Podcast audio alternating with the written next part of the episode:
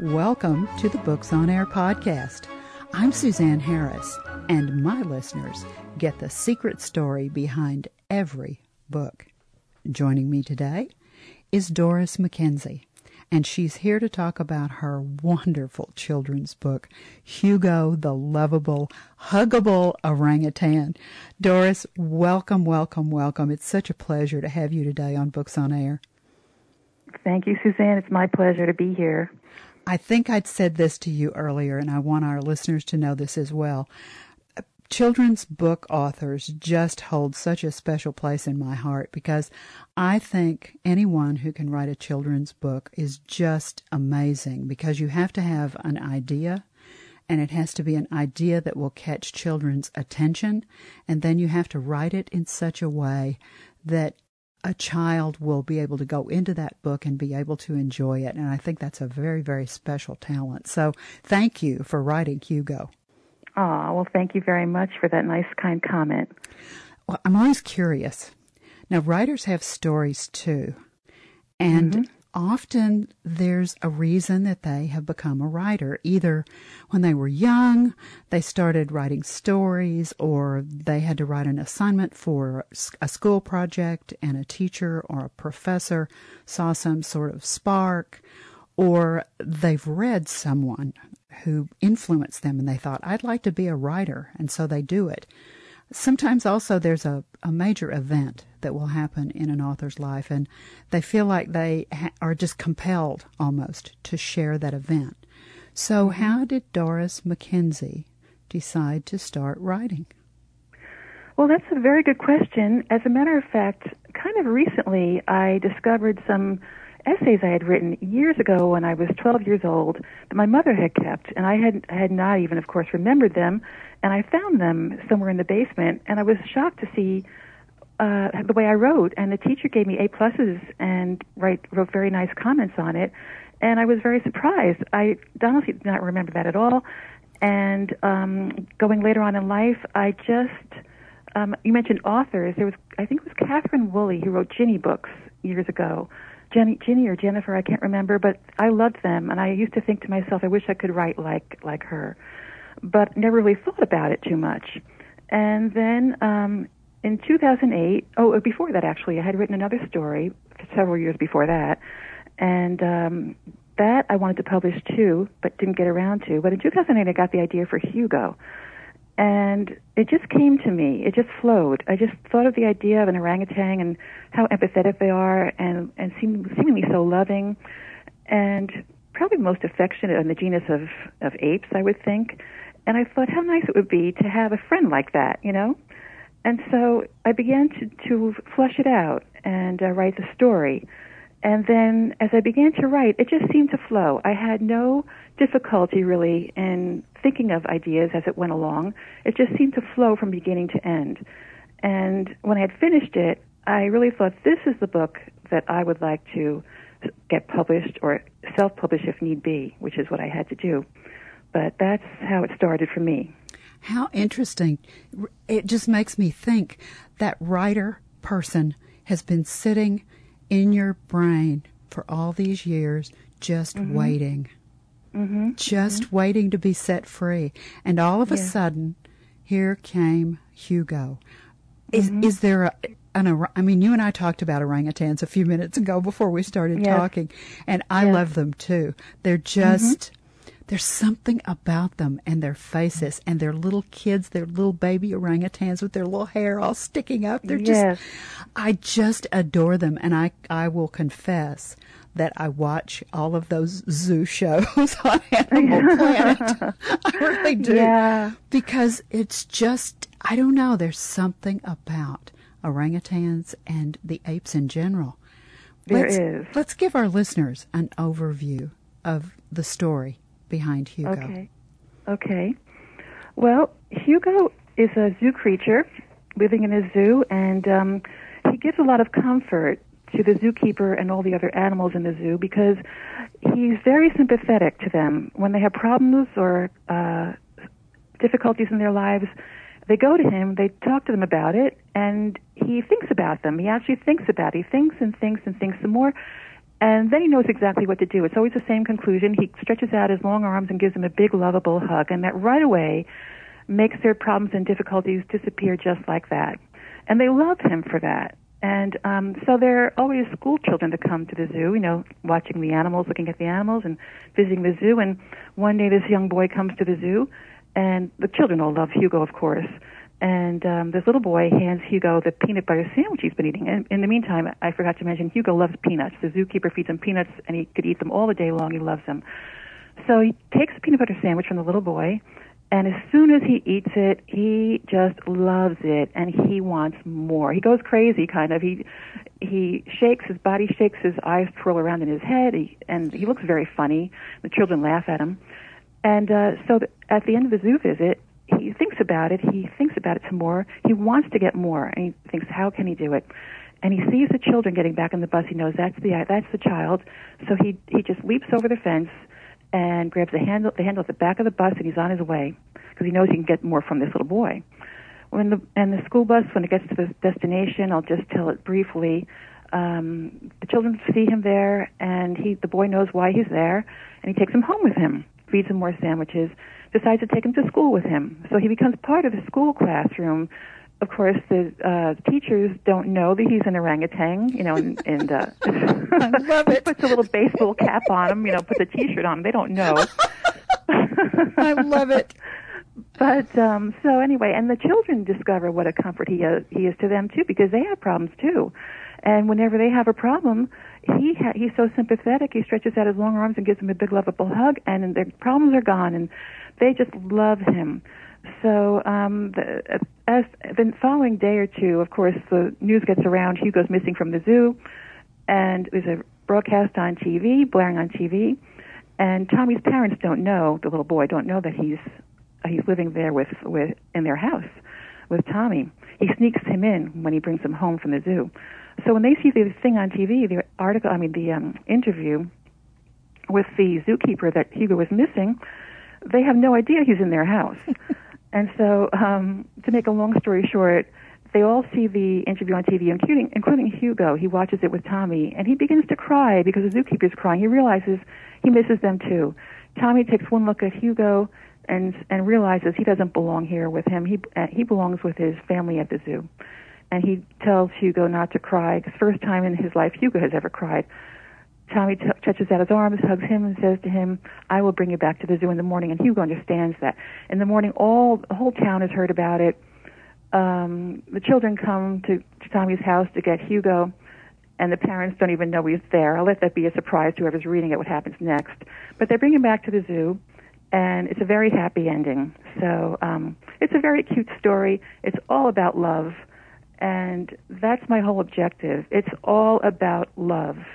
And my dedication in the book is a dedication to God. Actually, it's from 1 Corinthians 13:13, and it's um, and these three remain: faith, hope, and love. But the greatest of these is love. And I think everybody can agree that love is the strongest bond there is. And um, that's the message I want to convey. And I want everybody to feel that. So that's what my book is about. You know, it strikes me, Doris, that I'm a former teacher. And so when, when I think about books like Hugo, it makes me think about how many ways they could be used by either teachers in, in school now or someone who's homeschooling and all the kids who have been home during all the COVID virus mess. Yes. Um, a book like Hugo could be used in several different ways. I love the idea that it's about a, an orangutan, and I think right away you could begin to either let the kids investigate all the the animals in perhaps a zoo that's in your town, or you could have them write a play about an orangutan themselves, or you could get them to do some kind of work around orangutans, like where do they live, and Mm, you could mhm. use Google Earth, and they could uh, figure out what countries they lived in, and then find Mm. out about that country. You, you made my brain just set on fire when we when we when you were talking about Hugo, because I mm-hmm. thought even though it's a children's book, there are so many opportunities for parents, grandparents, guardians, even older siblings to bring up different aspects that are covered in the book, like Mm-hmm. the the dedication at the very beginning, like the mm-hmm. idea of hugging. Where where did that come from? Why do we hug mm. each other? And mm-hmm. I, I don't know if you know this or not, but scientifically, this is exactly what happens to us when we hug another person. We have a mm-hmm. chemical reaction in our body Yes. that's a very positive chemical reaction. And so Yes. Hugo's doing a wonderful thing for people. I think this is just a great idea. I think it's a terrific book. Now, Thank you, Suzanne. the illustrations, we've got to talk about those because they are delightful. And I just found out you are the artist. Tell me about the illustrations. Yeah, I'm I'm really not an artist at all. But again, um, from the minute I thought about Hugo, the very first thing I did was draw him on a little piece of paper, and um, I knew that was my Hugo right away, the Hugo I wanted to portray. And I just began to get these ideas for the book. They started to flow as I did uh, write the book. I was also illustrating it at the same time. And so um, I know they're they're not uh, professional, but I feel that I've captured the essence of the book with these with these illustrations and uh, the expressions on the faces. And um, I don't know how I I really don't don't know Suzanne how I did it because I'm like I said I'm not an artist, but um, I, it just flowed just like the book flowed from me. The words flowed with no problem. I had nothing, no blockages thinking, hmm, what should I do now? What should I put here? It just flowed. And so also did the illustrations. So that's all, all I could say about that. Is there another book waiting to be written that's sitting there in your brain? There are, there are several. I've written the follow up to Hugo, and there are four other books. Um, I've written uh, two before Hugo, besides the one I mentioned earlier, and then uh, two more after. So, yes, I have a collection of books already waiting to go. You've let And the there's still- genie out of the bottle, Doris. Oh. Thank you, Suzanne. They're all similar too. They're similar in kind of in theme. It's all upbeat. It's all children's books, and all geared to make them feel happy and feel good about themselves. And um, it's just, it's just, they're just um, happy books.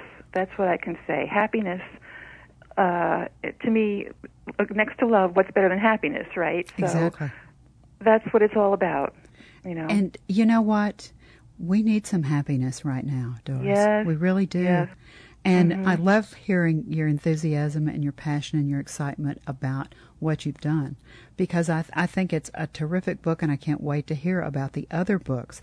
Now, I want our listeners to understand before we talk about where they can find the book that you are donating the proceeds that you get from the sale of Hugo.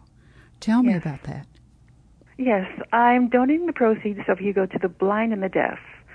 And um, that's my passion right now to do that. And um, if you want to know the story behind that, I could tell you too. I um, I was working at the local mall, and I was in the food court. I was having my lunch, and at the same time I was having my lunch, finishing my lunch. I was on the cell phone with my my husband, and a man approached me at my table with a little sign that said, "I am deaf. Please give me five dollars."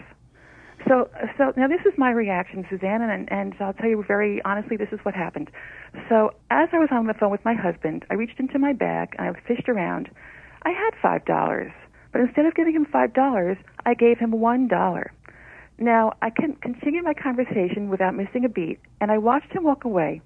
I watched him go to the next table, and he went to the next table. There was a middle-aged woman and man sitting there talking, having a conversation. He showed them his little his little sign, and the woman shooed him away as though he were a fly, like as though he were not even a person to be considered. Like go away. And I saw that, and I was totally shocked. And immediately I realized what I had done was nothing better than what she, nothing worse than what she, or better than she, what she did. I was just as bad as her, and I was shocked at my own my own behavior. I mean, I could have put the phone down, given the man some, you know, um, what is the word? I can't think of the word right now. Uh, respect, some respect. I didn't. I stayed on the phone with my husband, and um, and I gave him a dollar instead of five dollars, which I could have given him. And I was so ashamed of myself. I really was. And this this is my human side. I mean, I'm not a saint by any means, and I just was so ashamed. So when that happened, it was actually a good thing in a way because I thought about it and I thought this poor man has to beg for money. He can't get a job like I could or the other people that were there at the mall. He can't do that. He has to go around begging for money. And I started to think about, which most of us take for granted, not even think too much about, what a horrible world to live in if we can't hear or see. Can you imagine? No. Can you imagine not being able to even able to have any one of those senses, and we take for granted so often? And I can't imagine either. I mean, the music we love to hear, our the voices of our loved ones, and and the beautiful things in nature and our family to be able to see and hear those. How awful!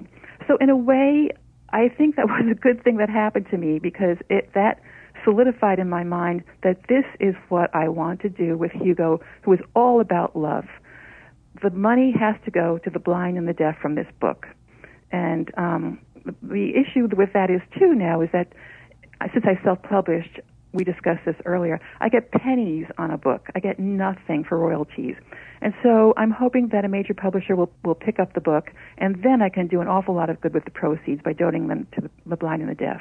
So that's my story about why I did that. Uh, you know, I'm so glad you shared that, Doris, because, you know, there are incidents that happens in our lives like that, that all of a sudden it sort of spins our head around a little bit and we think, wait a minute, um, this is a whole different perspective and I'm having to look at things in a way that I'd never thought of before. And Yeah. you are doing something about that change of perspective. So, congratulations on having that revelation and reaching out and doing something.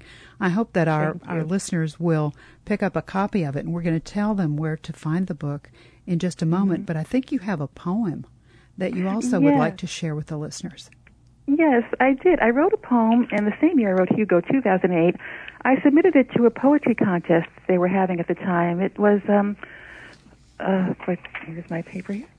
It was the uh, International Library of Poetry that were sponsoring a poetry contest, and I wasn't, uh, you know, I'm not a poet, but they liked it, and I got an Editor's Choice Award for the poem, and in fact, they wanted to have it included in a um, a volume, a CD collection, and have it spoken because they said it's wonderfully expressive, and they wanted to be put it on a CD with 33 others. That and they said they get thousands and thousands of poems, but they selected mine. But anyway, I I don't want to brag about it too much, but this is my poem. It's kind of cute, and I will read it. And let me put it in front of me here. Oh my goodness. It's okay, relax. Okay. uh, okay, where is it now? Isn't this stupid? I had it right in front of me. Oh, here it is. I'm so stupid. Okay. Are you ready? yes. My foot fell asleep. As I sat in the classroom, chin cupped in hand, the voice of my teacher lifted me to dreamland. For though facts and figures were drummed in my ear, my mind kept on wandering, and none did I hear. And while I imagined myself strolling a beach, the roar, the roar of the ocean kept teacher's voice out of reach. And I sat, as I sat motionless and let out a snore, I swam through the waves and tread back to the shore. Who could imagine as I explored oceans deep that here in the classroom my foot fell asleep? As I scoop it, as I scoop it past beautiful coral and fish, to be there and not here was my one yearning wish. A sea creature neared and I let out a yelp as my foot got entangled in seaweed and kelp. It was wearing eyeglasses. I thought, that's an odd feature. Then my bl- blurred vision cleared. That's no creature, that's teacher. Come up to the front of the class, she commanded. Uh oh, I thought. Now I'll be reprimanded. My tingling foot, now numb, made me stumble. It felt like a brick and caused me to tumble. But the pain that was worse was the laughter and jeers as I pulled myself up to face all of my peers. And teacher said, Now you have earned yourself trouble, for tomorrow your homework assignment is double. And that's my poem. I love it. As a former teacher, I think I've had you in my class. Oh. now, you, Doris, you are really very interesting. You've told me you're not a writer, and yet mm-hmm. you've written a book. You've told me you're not an artist, and yet you've mm-hmm. illustrated a book. You've told me you're not a poet, and yet you have mm-hmm. an award winning poet. I have news for you. You are a writer, an ah. illustrator, and a poet. Oh, thank you, Suzanne. My pleasure. now, let me tell our listeners where they can find Hugo. Now, the full title of the book is Hugo, The Lovable, hug- Huggable, H U G G A B L E, Huggable Orangutan, O R A N G U T A N.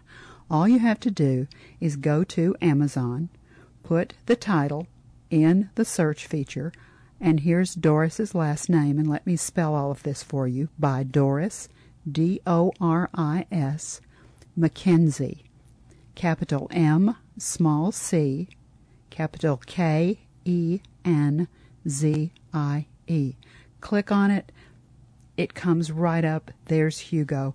And in the upper right hand corner of that representation of the cover of the book, you'll see the two words, Look Inside. If you click on those two words, magic happens. The book opens electronically, and you can mm. read an excerpt from Hugo. Now, you can also get it where there are some other spots if people don't want to buy from Amazon, and sometimes they don't because it's such a giant in the marketplace, so they like to give other people business. I know it's available some other places, Doris. Tell me where. Yes, BarnesandNoble.com also, and also surprisingly Walmart.com sells it, and LifeRich Publishing, which published my story, they have it there too. This is just so much fun, and you know your message is complex. It's a lovely message using a wonderful animal and a wonderful situation, and the fact that he's a hugger, and I think we're all really quite hungry to be able to hug other people and even shake their hands. We don't touch one another right now because we're so afraid of each other. I mm. think the, a book like Hugo that talks about him taking people into his wonderful healing embrace, because that's exactly what it is, is mm-hmm. so needed right now. And I think that kids, especially, need to hear some positive messaging. And I'm wondering this is a wonderful children's book. When our listeners become readers and they pick up a copy of Hugo, either as a gift for a child or take it home to a group of children, or you're a grandparent and you read stories, or you're a parent and every night you read a bedtime story, if when they pick up a copy of Hugo and they either share it with someone or they read it to someone, and they go through the story and they close the back cover for the very first time and perhaps the very last time that night. Do you want them to just have read a really wonderful story about a wonderful animal called an orangutan who's named Hugo? Or is there some other message that you want them to take away? And I know you've talked about love. Yes. Yes, that is my message, Suzanne. It's that love is the strongest bond there is, and uh, you know everybody needs love. Everybody wants to be loved, and uh, you know I, I just think that that is the most important thing. There's nothing more important than that. So I want them to feel uh, comforted. I want them to feel that they are loved. Of course, I'm sure by their family, their parents, but um, I want them to take away that my Hugo loves them too and uh, that's the message of my story. I like that. And I like to imagine parents reading to their children with their children sitting next to them, looking at the book and looking at the pictures. And I, I just think that makes me feel like that sort of creates a bond and an image and a memory that a child I don't think would ever, ever forget. So I think that's one of the reasons that I hold children's book writers in such high esteem is that you create memories for children that last with them their whole life long. So mm-hmm. thank you, Doris, for creating that kind of memory. You're welcome. Now, I think you have a request that you would like to make of our listeners. I do. I do. I I want to tell my, our listeners that um, my husband has stage four prostate cancer he's in a lot of pain in his legs and hips. He's a wonderful man. His name is Peter. And I believe firmly in the power of prayer. And I ask that anybody, I humbly ask anybody who's listening to please say a prayer for him and if they would even keep him in their prayers because I really believe that prayer, uh, you know, prayer uh, heals, God, God can heal anything through pay, prayer. I believe that firmly. And, um, and I just hope that, uh, you know, I hope that I just my I just want to say that I want I would I don't know how to put this. I'm stumbling over my words. It's all right. But anyway, um, he's a wonderful man. My husband's a wonderful man, and he is not only always willing to help others, but he actively seeks out ways to help others. He's also a funny man. He's a you know very gregarious, and um, you know I just love him so much, and I just uh, I'm asking for prayers. I think that's a wonderful request. Your whole theme for while we've been talking is about love, and you've just expressed love for your husband and you want hope for your husband. And I think that yes. that's part of what prayer brings us is some comfort and some hope. Doris, it's just been such a pleasure, and I can't wait for us to talk about the next book that you publish. Thanks so much for being my guest today on Books on Air. Thank you, Suzanne. I appreciate it. Now remember, you can find Hugo the Lovable, Huggable Orangutan by Doris McKenzie on Amazon. All the proceeds will be donated to the blind and the deaf. You've been listening to the Books on Air podcast brought to you on webtalkradio.net. You can also hear this podcast on Spotify, iHeartRadio, Stitcher, and Apple Podcasts. I'm Suzanne Harris, and I so hope that you'll join me for our next Book on Air podcast because remember, you never know who's going to be here, and you never know what we're going to talk about. Thank you so very much for listening.